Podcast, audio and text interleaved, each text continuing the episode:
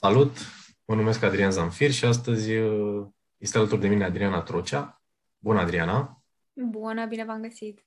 Adriana e brand managerul organizației Worldwide Fund for Nature și este invitata noastră de astăzi. Uh, este jurnalist la bază, dacă mi-amintesc corect, a activat și în publicitate și de 9 ani este expert în comunicarea pe subiecte de mediu.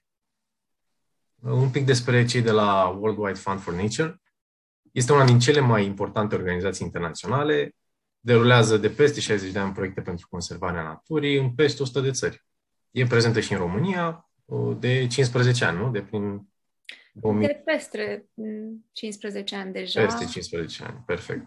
Uh, misiunea Worldwide Fund for Nature la nivel global este să oprească degradarea mediului înconjurător și să construiască un viitor în care oamenii trăiesc în armonie cu natura. Uh, an de an, înțeleg că duceți la capăt zeci de proiecte și inițiative cu scopul de a informa și mai ales de a lupta pentru protejarea pădurilor, a rulurilor naturale, speciile emblematice din fauna țării și așa mai departe. O misiune foarte nobilă din, din perspectiva asta. Uh, nu știu dacă am caracterizat corect uh, organizația, dacă am omis ceva, Adriana. E o caracterizare foarte bună um, și, într-adevăr, cu asta ne ocupăm noi, cu protejarea naturii pentru binele oamenilor. Niciodată nu vorbim doar de natură, ci de natură și de oameni. Um, misiunea noastră fiind de a construi un viitor în care oamenii trăiesc în armonie cu natura um, și, bineînțeles, idealul un prezent în care oamenii trăiesc în armonie cu natura sau, bine, cât mai, cât mai curând să se întâmple acest lucru. Um, în România suntem activi, cum ai zis și tu, în ceea ce privește protejarea pădurilor, a apelor, lucrăm în delta Dunării, lucrăm uh, pentru protejarea diferitelor uh, uh, bazine hidrografice, um, și pentru a proteja specii uh, sălbatice cu care ne mândrim de altfel. Uh, vorbesc aici de sturionii din Dunăre, acei pești preistorici despre care tot auzim. Um, și care sunt Înțeleg că sunt co-istorici, ca să zic așa, cu dinozaurii, dacă... Da, da, da, da. Informația uh, corect. Da, este corect. Uh, sunt uh, pești preistorici și um, aparte uh, față de alte um, specii pe care le putem întâlni, iar ei sunt și pe cale de dispariție, din păcate, că de, de asta aici intervenim noi, pentru a ne asigura că vor mai exista în uh, apele Dunării. Și care uh, e cauza disparițiilor? Adică ce uh, ce, ce duce la dispariția acestora? Au fost mai mulți factori de-a lungul timpului. Uh, în primul rând, um, ei sunt Studionii sunt o, o familie de pești care um, se maturizează greu. Au uh, seamănă cumva cu oameni, adică um, unele specii, de exemplu morunul, um, se maturizează în jurul vârstei de 14 ani. Asta înseamnă că până la vârsta respectivă nu depun icre, nu apare următoarea generație. Um, sunt și specii uh, care se maturizează un pic mai repede, dar tot la câțiva ani, șase ani, șapte ani, ceea ce e o perioadă de viață mai lungă decât uh, ne-am așteptat poate pentru un pește și atunci um, devin mult mai vulnerabili la toate tipurile de uh, activități umane, la uh, schimbarea mediului, pentru că um, au acest parcurs mai lung. Și uh, dacă sunt, de exemplu, pescuiți înainte să atingă maturitatea, automat următoarea generație nu mai există. Dacă um, ei sunt pești de adâncime și atunci sunt foarte sensibili la tot ce înseamnă um, ecologia râului, de la calitatea apei până la, um, bazi, până la um, tipurile de mm, pietriș și ce lucrări, dacă au existat anumite lucrări și dacă se face, uh, se extrage vreun material. Și sunt uh, foarte sensibil la tot ce înseamnă om, ca să zic așa, din perspectiva asta, intervenția omului.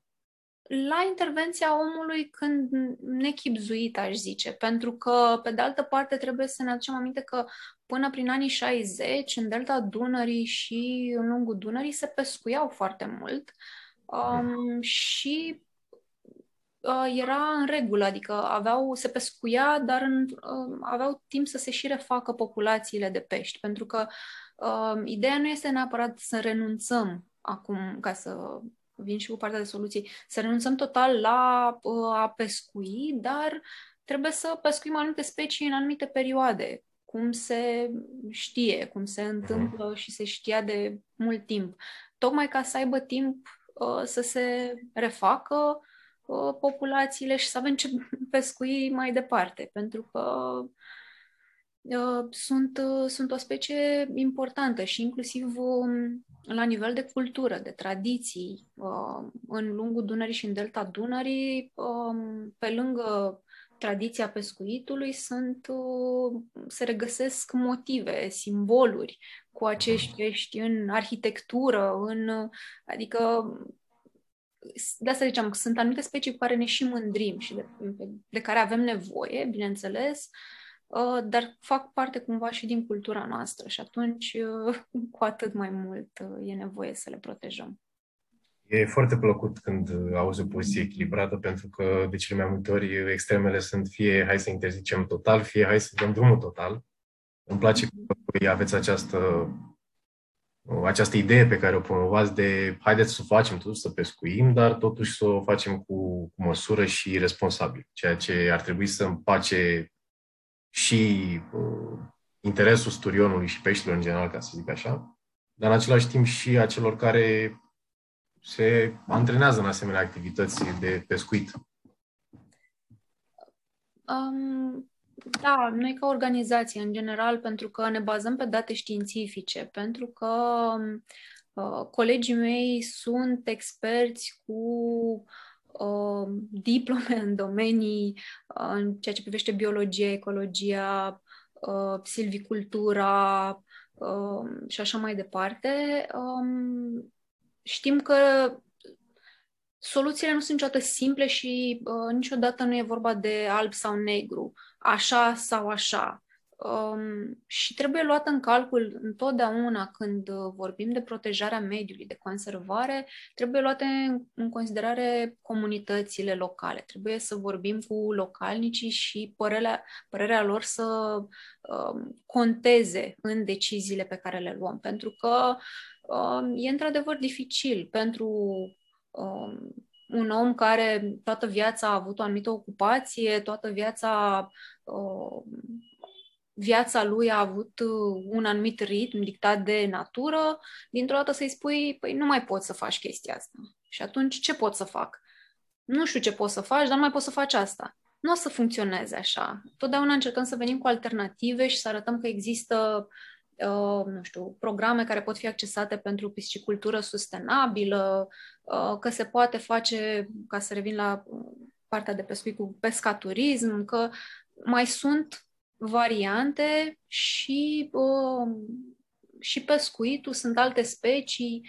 Bine, uh, măsurile totdeauna vin uh, cumulat, pentru că trebuie să ne gândim apoi și la cum, cum ne hrănim, pentru că, bineînțeles, dacă o specie este pescuită excesiv, a existat o cerere. De ce a existat acea cerere? Pentru că cineva și-a dorit acea specie și nu, și asta nu e o problemă în România, uh, și în alte țări. Există, bineînțeles, cu alte specii. În Asia e o problemă cu um, supa de înnotătoare de rechin, de exemplu. Uh, sunt anumite, când uh, ni se pune pata pe, una, pe o anumită specie, atunci avem o problemă. Și atunci trebuie să ne dăm seama, ok, cu ce pot să înlocuiesc? Uh, ce pot să fac? Pot să iau din acvacultură? Uh, că sunt, poate, poate asta e o soluție sau pot să reduc. Uh, totdeauna trebuie să ne gândim uh, la toți cei care sunt afectați de o decizie, toți cei care depind de natura și de mediu într-un anumit loc și împreună cu ei, noi întotdeauna încercăm să lucrăm pe cât posibil cu persoane din toate aceste domenii care se că vorbim de companii, că vorbim de localnici, autorități, um, doar așa. Și atunci, de aici vine și echilibrul ăsta, pentru că atunci îți dai seama că solu- așa va fi o soluție sustenabilă pe termen lung. Um, pentru că o prohibiție totală, să zic, în care nu vii cu nicio altă alternativă, um, automat va forța oamenii, iar problemele de mediu, în general, sunt legate de problemele sociale, socioeconomice. Um, problemele e un cerc vicios. Apare o problemă um, în comunități cu venituri foarte scăzute, cu un nivel de educație foarte scăzut, sunt șanse mult mai mari ca oamenii respectivi să, pentru că nu au alte opțiuni, să recurgă la practici uh, nesustenabile sau poate chiar ilegale și atunci uh, devine uh, ceea ce duce la distrugerea naturii, care mai departe nu mai poate să îi susțină, să le ofere uh, serviciile de care au nevoie. Și intrăm într-un uh, cerc dintre acestea și atunci uh, trebuie să avem o privire de ansamblu când discutăm despre mediu. Nu, nu e în sine, într-o bulă. Exact, da. E ca discuția aceea cu, mă rog, bucureștenii care le cer oamenilor de la munte să nu mai ardă lemne, că poluează în timp ce respectivii oameni de la munte trăiesc cu 100 de lei pe zi, maximum, sau 50 de lei pe zi, sau câțiva dolari, în funcție de cât noroc au. De adevăr, e greu să, să faci o schimbare bruscă, dar e bine că voi încerca să găsiți soluții și aș vrea să te întreb cum sunt primite aceste soluții de autorități, de localnici, de companii, de persoanele cu care interacționați? Depinde, este o paletă largă. Um, bineînțeles că um, în uh, unele cazuri e nevoie să negociem mai mult, să discutăm mai mult. Um, noi, cum spunem, soluțiile pe care le propunem vin de obicei în urma unor studii. Noi pornim de la analiza subiectului, încercăm să facem cât mai multe uh, studii în teren, să avem cât mai multe informații, încât um, soluțiile pe care le propunem să fie sustenabile și realizabile, pentru că degeaba propui un vis frumos dacă nu poate fi pus în practică și atunci um, sunt, uh, lucrăm, lucrăm uh, uh, bine și cu autoritățile, pentru că uh, Până la urmă, noi suntem o organizație non-guvernamentală, deci nu avem puterea legal să schimbăm o lege.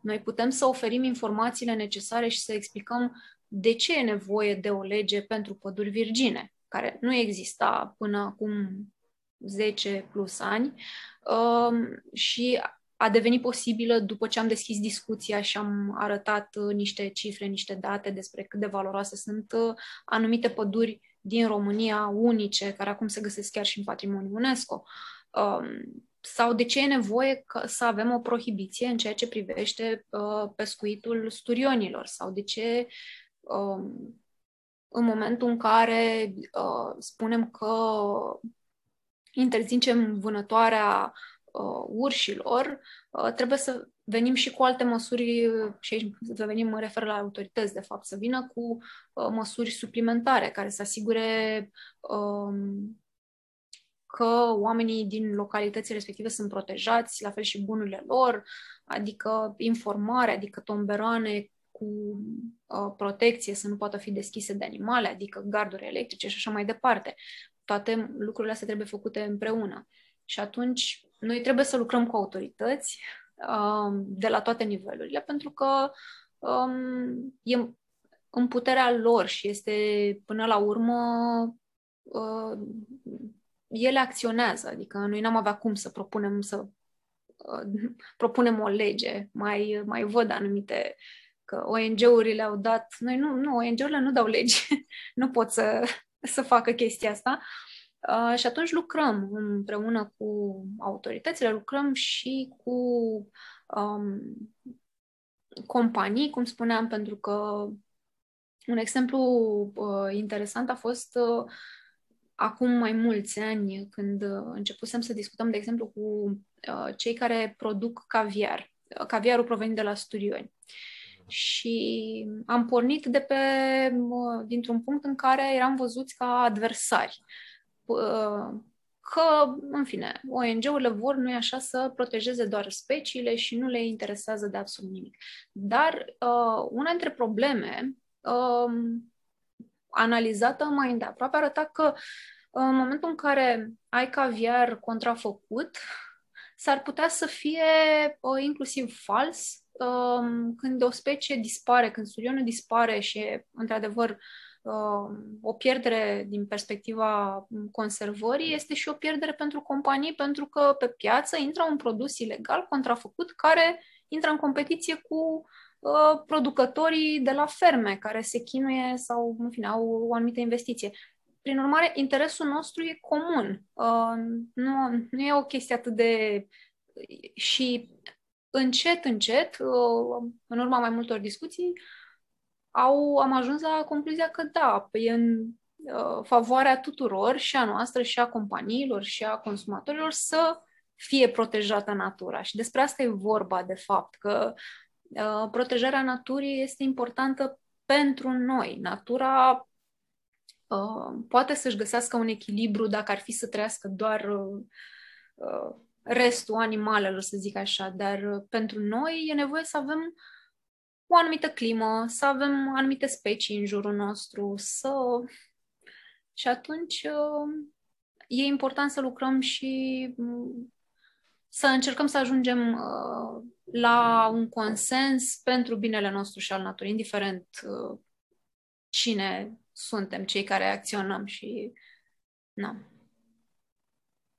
Da, e o abordare foarte sănătoasă pentru că, într-adevăr, cele mai mari șanse de succes uh, le ai în momentul în care și cealaltă parte, să zic așa, simte că câștigă ceva din acea, din acea afacere, sau afacere. Uh, raportatul la chestia asta de cum, uh, cum sunt primite acțiunile voastre, în general, cum priviți românii? Adică cât de atenți sunt românii la problemele de mediu? Cât de implicați sunt în problemele acestuia? Pentru că vedem mereu la știri, după grătarele de 1 mai lăsate foarte, foarte multe gunoaie, sau cel puțin așa le vedeam eu din, de ceva timp încoace. Recent am văzut că parcă s-a mai, s-a mai aplatizat gunoiul ăsta lăsat pe aici pe acolo. Au apărut oameni care au început să-l strângă, chiar dacă nu e al lor, voluntar. Și de asta aș vrea să știu și părerea ta, pentru că cu siguranță e mult mai uh, avizat. S-a... Per total, zice că s-a schimbat în bine și oamenii români sunt din ce în ce mai atenți la tot ce înseamnă mediu. Sunt... Adică mă gândesc că acum uh, aproape 10 ani nu discutam de schimbări climatice. Nu era, era încă un termen, noi organizăm de de la început, pentru că noi am fondat Ora Pământului și la început când discutam despre schimbări climatice, era așa, un subiect uh, pentru cunoscători și nu uh, atrăgea foarte mult atenția uh, publicului. Ori în ziua de azi auzim destul de des acest lucru și e important că se discută nu doar la televizor, nu doar în presă, ci și în discuția de zi cu zi, cu prietenii acasă, cu familia. Um, și cred că um, și părerea mea este că oamenii sunt, uh, uitându-mă cum acționează și că sunt într-adevăr din ce în ce mai mulți oameni care își doresc să voluntarieze, să participe la acțiuni uh, uh, de protejare a mediului, um, și eu aș zice că sunt din ce în ce mai interesați de subiectele astea și este, na, nu poate decât să mă bucure pentru că e nevoie de noi toți ca să facem o schimbare. Noi nu o să reușim să sunt atâtea și atâtea uh, lucruri de făcut încât uh, nu poate să facă, să vină doar o organizație cu toate soluțiile sau doar o mână de oameni să rezolve tot. Și noi am avut o acțiune de uh, genul acesta, apropo de ecologizări și să adunăm plasticul care poate nu era, nu era neapărat al nostru, um, în delta Dunării și alături de voluntari um, am adunat uh, peste o tonă um, și încă se mai poate aduna, din păcate. Felicitări. Felicitări. Um, mulțumim. Felicitări și tuturor celor care au participat alături de noi, pentru că, um, din nou, singuri Nu putem. Și cu cât sunt mai multe astfel de activități, bine, ideal ar fi să nu mai aruncăm, să învățăm că da. acel plastic se întoarce la noi. Poate uneori nu e vizibil, pentru că uh, colegii mei de la uh, nivel internațional au făcut un studiu mai amplu acum câțiva ani și uh, um, 2-3 ani, cred că, și a reieșit că plasticul acesta, um, ok, nu ajunge uh, sub formă, sub aceeași formă, pentru că este mărunțit de natură, dar uh, ajunge până la urmă totuși în mâncarea și în apa noastră, pe care na, le consumăm, um, în așa atât de mult încât uh, concluzia lor era că Uh, ajungem să consumăm echivalentul unui card de credit de plastic pe săptămână și a unui umeraj de plastic pe lună. Uh, din microplastice, particule mai mici de, cred că 5 mm, dacă nu mă înșel. Uh, pentru că sunt ingerate de pești, de mai știu eu ce, alte sau ajung în componența anumitor mâncăruri și băuturi. Și de asta e important, chiar dacă nu vedem imediat legătura, cumva suntem afectați. Uh, eu arunc sticla de plastic aici, nu știu, într-o pădure, că mă gândesc că nu e acasă, deși ar trebui să văd ca acasă, ca fiind acasă exact. și pădurea respectivă. Mă gândesc că nu, că arunc acolo, dar peste ceva timp o să se regăsească în farfuria mea o bucățică din plasticul ăla pentru că, de fapt, e acasă și asta trebuie să înțelegem, că planeta este, reprezintă acasă pentru noi toți și natura nu ține cont de niște granițe geografice pe care ni le-am trasat noi. Uh, poluarea aerului nu, uh, dacă au loc incendii și defrișăm în uh, Amazon, nu înseamnă că e bine că nu e la noi în curte.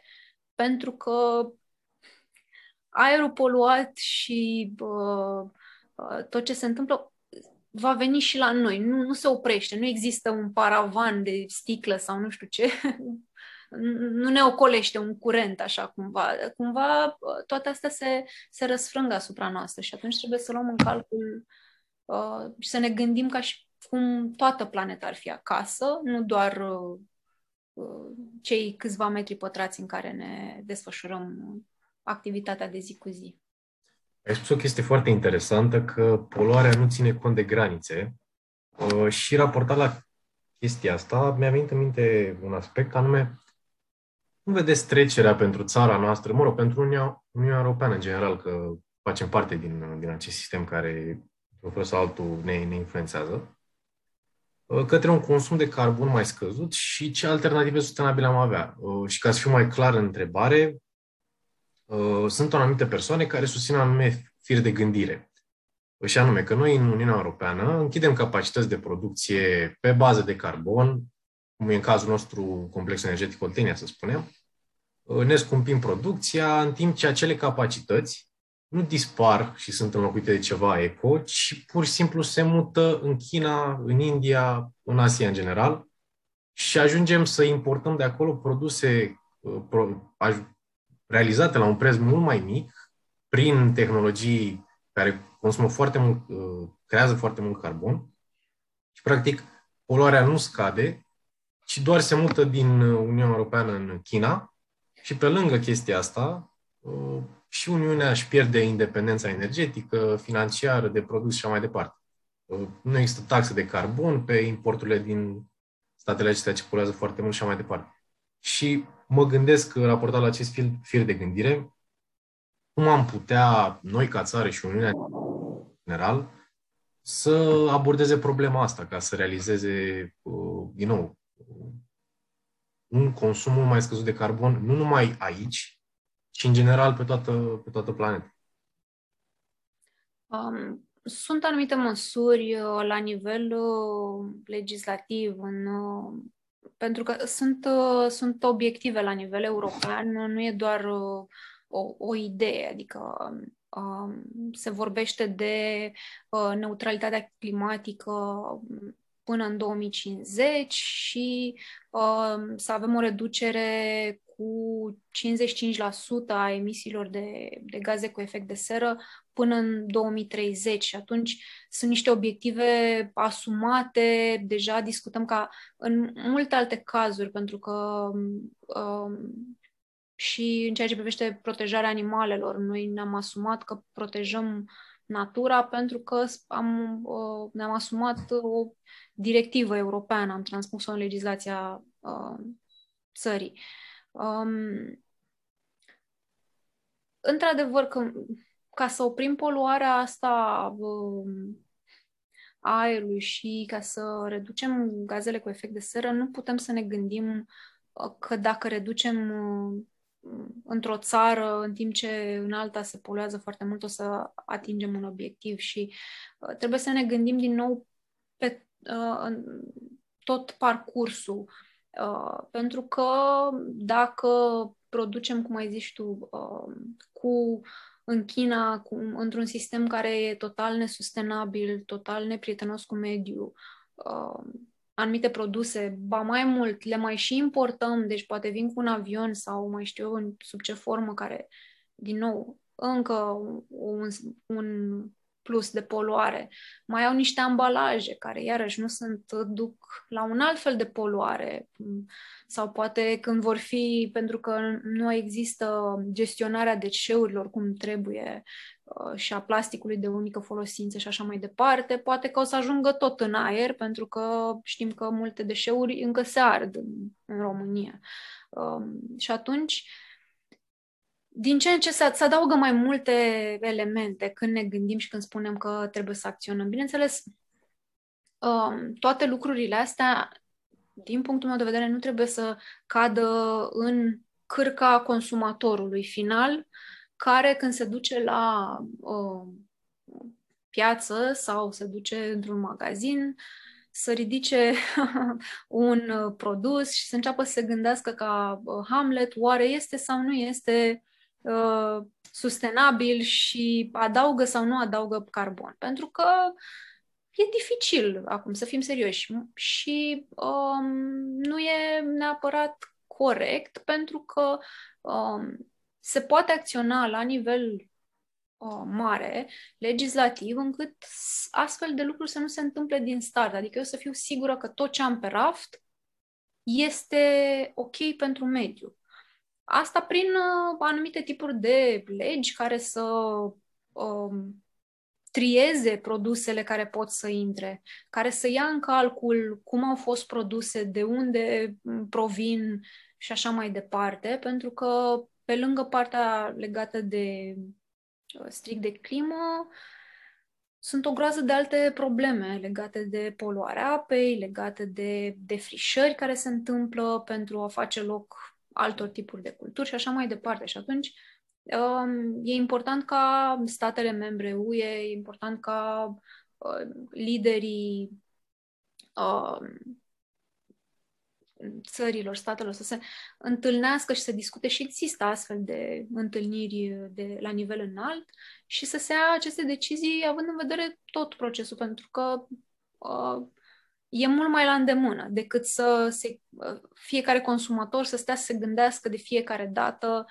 de unde vine, cum provine fiecare produs. Asta nu înseamnă că na, nu putem și noi să ne gândim la lucrul ăsta și cât de important cât de important este să încercăm să ne aprovizionăm din lanțul scurt, din apropierea cât mai aproape de casă, produse locale și așa mai departe. Um, deci, la un pas ar fi să respectăm planurile acestea, legislația aceasta la nivel înalt, care vine să seteze un cadru prin care ne asigurăm că uh, ce intră deja pe piață va fi ok um, și să protejăm natura pe care o avem, pentru că uh, pădurile stochează carbon. Și România are păduri, da? Uh, mai mult de atât, din uh, majoritatea din pădurilor din România, câte sunt ele, circa șapte, um, uh, milioane de hectare de pădure din România, uh, majoritatea sunt uh, uh, au capacitate pentru că sunt uh, uh, arbori cu vârste între 40 și 80 de ani, sunt la pragul optim de stocare a carbonului și atunci să avem grijă de aceste uh, păduri pe care le avem uh, la nivel global, să avem grijă de oceane, pentru că oceanul cu uh, flora sa uh, uh, stochează la fel destul de mult carbon, uh, să avem grijă de natură, pentru că în momentul în care uh, se întâmplă un dezastru, cum au fost incendiile din Australia, din Amazon, din Turcia și așa mai departe, incendiile forestiere, acolo a fost, o, pe, pe de o parte, ca um, um, s-a distrus ecosistemul, dar s-a și eliberat tot carbonul respectiv. Adică trebuie, pe de o parte, legislația care să ne asigure că avem ce intră pe piață și ce cum producem, uh, să fie standarde, cum ne asigurăm că gestionăm deșeurile și așa mai departe, uh, să fie pusă la punct și respectată și să protejăm uh, natura care ne protejează pe noi și pe care o avem. Cred că astea sunt cele două direcții în linii mari, pentru că sunt multe domenii și, bineînțeles, fiecare are particularitățile sale. Într-adevăr, sunt, sunt acțiuni pe care, pe care le putem lua și aproape de noi și la nivel înalt să forțăm politicienii să le facă. Diana, mulțumim mult de tot pentru această discuție. Mi-a făcut plăcere să discutăm și mă bucur să văd că există o maturitate de ridicată în cadrul acestor organizații, pentru că de multe ori sunt criticate că nu vor să aibă în vedere și omul de rând, localnicul, dar, din nou, cum ne-ai arătat și tu, chestiile astea sunt avute în vedere.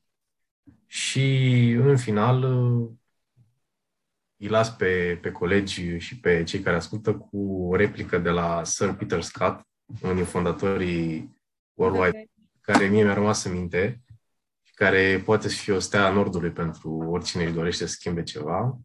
Spunea Sir Peter Scott că nu putem să salvăm tot ce ne-am dorit, dar dacă ne implicăm, cu siguranță vom reuși să salvăm mult mai mult decât dacă am renunțat sau nu am face.